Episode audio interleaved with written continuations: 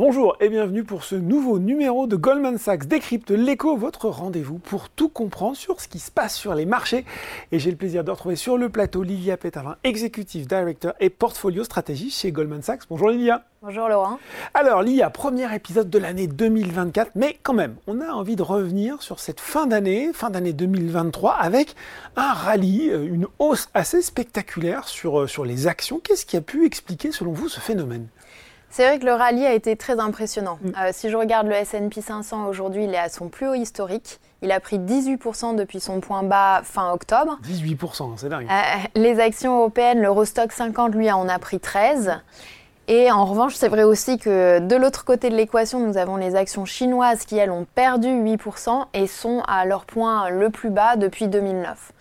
Donc je pense qu'en fin d'année, on a réellement eu euh, les investisseurs qui ont repricé euh, réévaluer leurs attentes en termes de politique monétaire sur 2024 en anticipant plus de baisse de taux. Donc les taux ont baissé, ça a été très supportif pour le, pour le marché action. Ça a été généré par une inflation qui a surpris à la baisse à peu près partout. Mm. Si je regarde euh, au mois de décembre par exemple, les trois euh, derniers mois d'inflation, et que je les annualise, on a une inflation qui est tombée en dessous de 2% aux États-Unis. Et nos économistes pensent qu'elle va euh, être à 2% en fin d'année 2024. D'accord. Par contre, c'est vrai que ça pour le coup. Depuis le début de l'année, c'est quand même une autre histoire. On n'a pas eu de baisse des taux, euh, mais néanmoins, on a vu, et surtout les actions américaines rebondir fortement et, être drivé vraiment par les 7 magnifiques. Donc on a à nouveau ce trait d'intelligence artificielle qui vient euh, euh, soutenir, soutenir la tendance, c'est ça La tendance euh, américaine. Si je regarde même en Europe, hein, la semaine dernière, parmi mes 60 paniers sous-sectoriels, celui qui a le mieux performé depuis le début de l'année, ce sont les semi-conducteurs. Ce sont en général des entreprises qui performent bien aux alentours des saisons des résultats. Un stock comme Nvidia, il a pris 20% euh, euh, depuis le début de l'année. C'est incroyable. Donc euh, je pense que ça a été un facteur assez clé aux États-Unis. Bon, voilà, sur ce début d'année, ça c'était sur la fin 2023, on a un peu parlé, évoqué ce début d'année, on a l'impression quand même que la question de fond, voilà, l'obsession un petit peu, hein, c'est à quand le pivot monétaire des banques centrales? On a l'impression d'ailleurs que les investisseurs, ils ont peut-être un petit peu eu tendance à la voir trop tôt, euh, cette baisse des taux, si on en croit les communications récentes côté Fed et côté BCE, qui sont un petit peu venus tempérer leurs ardeurs. Mais je crois me souvenir que justement Goldman Sachs n'anticipait pas de baisse de taux avant le second semestre. Donc euh, vous aviez plutôt raison et peut-être que le marché est un petit peu trop en avance de phase sur ce coup-là. Alors, je dois vous dire, vous vous souvenez bien, néanmoins, nos économistes ont beaucoup changé leur ah, vue ces, euh, ces, derniers mois. Euh, donc, euh, ils pensent qu'il va y avoir 5 baisses de taux aux États-Unis cette année et 6 dans la zone euro. Et ça, c'est à peu près en ligne aujourd'hui avec ce que price le marché obligataire. la première baisse de taux de la Fed, il la voit dès le mois de mars et celle de la BCE dès le mois d'avril principalement parce que l'inflation que nos économistes attendent est plus basse que celle qui est euh, anticipée par la BCE.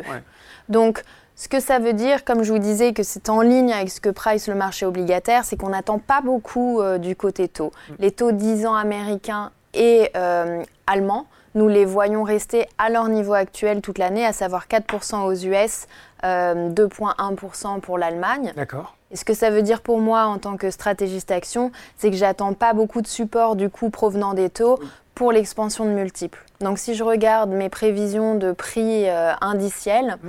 J'ai le S&P à 5100 euh, en fin d'année, c'est 5% au niveau d'actuel, au niveau euh, au-dessus de son niveau actuel, pardon et nous attendons 5% de croissance des profits.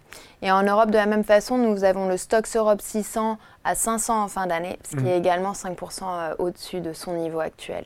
Bon, voilà, en tout cas sur, sur ces perspectives des grands indices. Euh, on a aussi, si on se réfère au scénario économique, euh, cette hypothèse, cette attente d'un atterrissage soft ou pas trop hard, landing de l'économie. Est-ce que ça tient encore la corde, même si la situation est plus compliquée en Europe? Déjà ça, est-ce que ça reste crédible? Et peut-être ce qui intéresse encore plus les gens qui nous regardent, comment vous voyez évoluer les marges bénéficiaires des entreprises sur cette année? Oui, alors euh, on a encore ce scénario très positif sur la croissance et surtout sur la croissance américaine, puisque nous attendons un PIB en hausse de 2,3%, ce qui est un point de pourcentage au-dessus du consensus.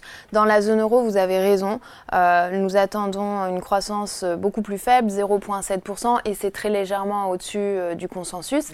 Et nous sommes toujours sur la rhétorique d'une politique, du frein de la politique monétaire qui s'estompe. Euh, et qui vient euh, contrebalancer, je dirais, euh, le, frein qu'on va potentiellement avoir sur la politique budgétaire qui vient se contracter. Mm. mais l'aspect positif, c'est le gain de revenus réels disponibles des ménages parce que l'inflation des prix baisse plus rapidement que l'inflation des salaires. Et on en vient donc aux marges. Les marges, elles ont atteint un pic en Europe en 2022. Nous pensons qu'elles vont se contracter de 50 points de base en 2023. Donc en ce moment, nous avons la, saison des résultats de 2023, justement. Et je pense qu'il peut y avoir encore un peu de pression sur 2024 pour deux raisons. Parce que, un, comme je viens de le dire, quand on a une croissance des salaires qui certes ralentit, mais moins vite que la croissance des prix, mmh. ça vient compresser mes marges. Deuxième point, on a aussi un prix des commodités, notamment du pétrole, qui va être plus faible euh, que attendu. Et compte tenu du poids des valeurs énergétiques dans les indices européens, ça vient mettre en pression les revenus et les marges. voilà, double, double effet là-dessus. Euh, on a le scénario économique, on a parlé des marges. Il y a quand même quelque chose. Reprise des conflits, tensions internationales, élections dans un grand nombre de pays. Hein. on dit que la moitié de l'humanité va voter cette année. Euh, on voit que la géopolitique euh, revient tenir une place importante dans l'actualité. Comment vous l'avez intégré au scénario justement? Alors c'est vrai que ces derniers jours, je reçois énormément de questions sur principalement les élections américaines. C'est un peu tôt quand on regarde les sondages un an à l'avance euh, d'y accorder un grand crédit en termes de, prévision. Par contre, ce que je peux vous dire, c'est que si un candidat comme Biden était élu, probablement que le Congrès euh, serait républicain, et auquel cas finalement ça serait certainement le scénario qui générerait la plus grande euh, restriction en termes de politique fiscale. Pourquoi? Parce que les baisses d'impôts qui sont actuellement en vigueur et qui arrivent à expiration au 1er janvier 2026 ne seraient pas reconduites. Mhm. Et que ça serait difficile pour lui de faire voter de nouvelles dépenses euh, fiscales. Dans un scénario où Trump est élu et qu'il a un congrès républicain, donc tout républicain, a priori, nous sommes dans le scénario euh, où on a la politique fiscale la plus avantageuse. Il a parlé de faire des baisses de, taux d'imposition sur les entreprises. Donc on serait dans ce cadre-là. Ce que ça veut dire pour les actifs, vraisemblablement, c'est que le dollar serait plus fort, les taux réels euh, monteraient, la courbe des taux se pontifierait. Maintenant, sur euh, les indices actions, je pense que c'est ambigu encore d'avoir une vue claire sur ce que ça pourrait générer pour le S&P. Mm. Et par contre, comme c'est souvent le cas, on a une vue plus claire sur quel pourrait être l'impact sur les actions européennes et je pense qu'il serait négatif. Pour deux raisons principales, qui sont que, un, euh, Donald Trump a parlé du fait de vouloir imposer des droits de douane à nouveau de 10% sur toutes les importations. On va rejouer l'histoire qu'on avait jouée lors de son premier mandat. Oui, sauf que là, c'est sur toutes les importations américaines. encore pire. Euh, donc, l'Europe, le Stocks Europe 600, lui, il fait 25% de ses ventes aux États-Unis. sont principalement des autos, euh, des métaux euh, qui sont vendus aux États-Unis. Donc, si moi je regarde mes petits indices actions, ça serait le MDAX, le DAX qui mm. serait le plus touché. Mm. et à l'inverse, euh, bon, déjà, le, S&P, lui, est assez peu corrélé au commerce international, euh, donc euh, pour le plus grand bonheur de Donald Trump. Et les autres indices européens les moins corrélés, ce serait le SMI, l'indice suisse, et le FTSE 100, l'indice anglais. Et en termes de, de secteur, c'est intéressant aussi. Je pense que ça serait du coup, comme un peu je l'ai insinué, le secteur des autos, de la chimie, des industriels qui seraient les plus touchés. je pense que à l'inverse, le secteur énergétique et la défense mm. euh, se portent très bien. Et d'ailleurs, nous avons une recommandation à l'achat sur l'énergie, sur la pharma qui est défensive. Euh, et notamment aussi sur les valeurs européennes qui sont exposées aux États-Unis. Et ça, c'est intéressant, parce que vous allez me dire, bah euh, elles exportent, bah oui, voilà, ça. mais non, parce que énormément de ces entreprises en réalité n'exportent rien. Elles ont des usines déjà aux États-Unis. Donc elles vont bénéficier des baisses de, taux d'imposition sur les sociétés, de potentiellement euh, des, euh, des subventions. Et nous sommes également positionnés avec une recommandation à l'achat sur ces valeurs. Lilia, on va finir sur cette question, sur les actions justement, et un compartiment qu'on aime bien tous les deux, petites et moyennes valeurs, qui souffrent, qui souffrent depuis plusieurs années. on en avait déjà parlé lors du numéro précédent de Goldman Sachs décrypte l'écho. Et j'avais toujours envie de savoir, est-ce que 2024, ça peut être l'année du rebond pour celles qu'on appelle aussi euh, les small et mid caps eh bien, la réponse très courte, c'est oui. Euh, que ce soit aux États-Unis ou en Europe, nous avons une recommandation à l'achat sur euh, les small et mid caps. Mhm. Euh, et ce qui m'intéresse, c'est que quand je regarde les small et mid caps en Europe, elles sont encore 15% en dessous de leur niveau de janvier 2022, à savoir le début du resserrement de la politique monétaire de la Fed. Ce qui n'est pas le cas du reste euh, du marché action, que ce soit le S&P ou l'Eurostock, eux sont déjà revenus à leur niveau de janvier 2022. Donc ça veut dire aussi, comme elles sont à la traîne, euh, leur multiple est assez attractif. Il est en ligne avec celui des large caps, qui en fait du coup euh, est assez intéressant parce que ça n'est jamais arrivé depuis la crise de 2008. Mhm. Donc elles sont au plus bas.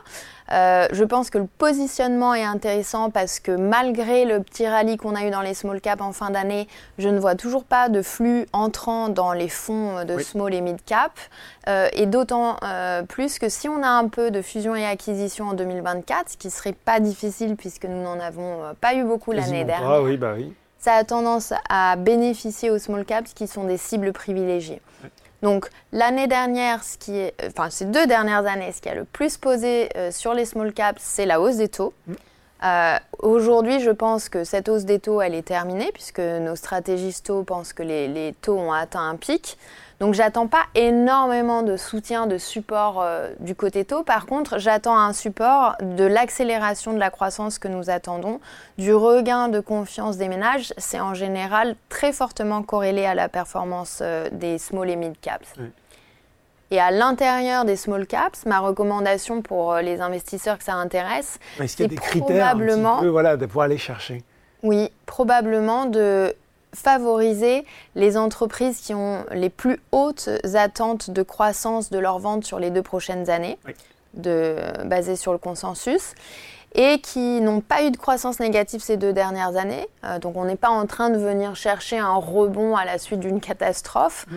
Euh, c'est plutôt, du coup, ce sont des entreprises de qualité. Et le dernier critère qui m'intéresse, c'est d'aller chercher celles qui ont eu la plus grosse contraction des multiples en raison de la hausse des taux, puisque ceci, comme je viens de le dire, est a priori derrière, nous. Mm. Euh, donc, à l'intérieur euh, de, ce panier, il y a tout un tas de, valeurs qui sont des recommandations à, l'achat ou pas de nos analystes, mais qui forment un panier plutôt de qualité avec mm. une certaine duration.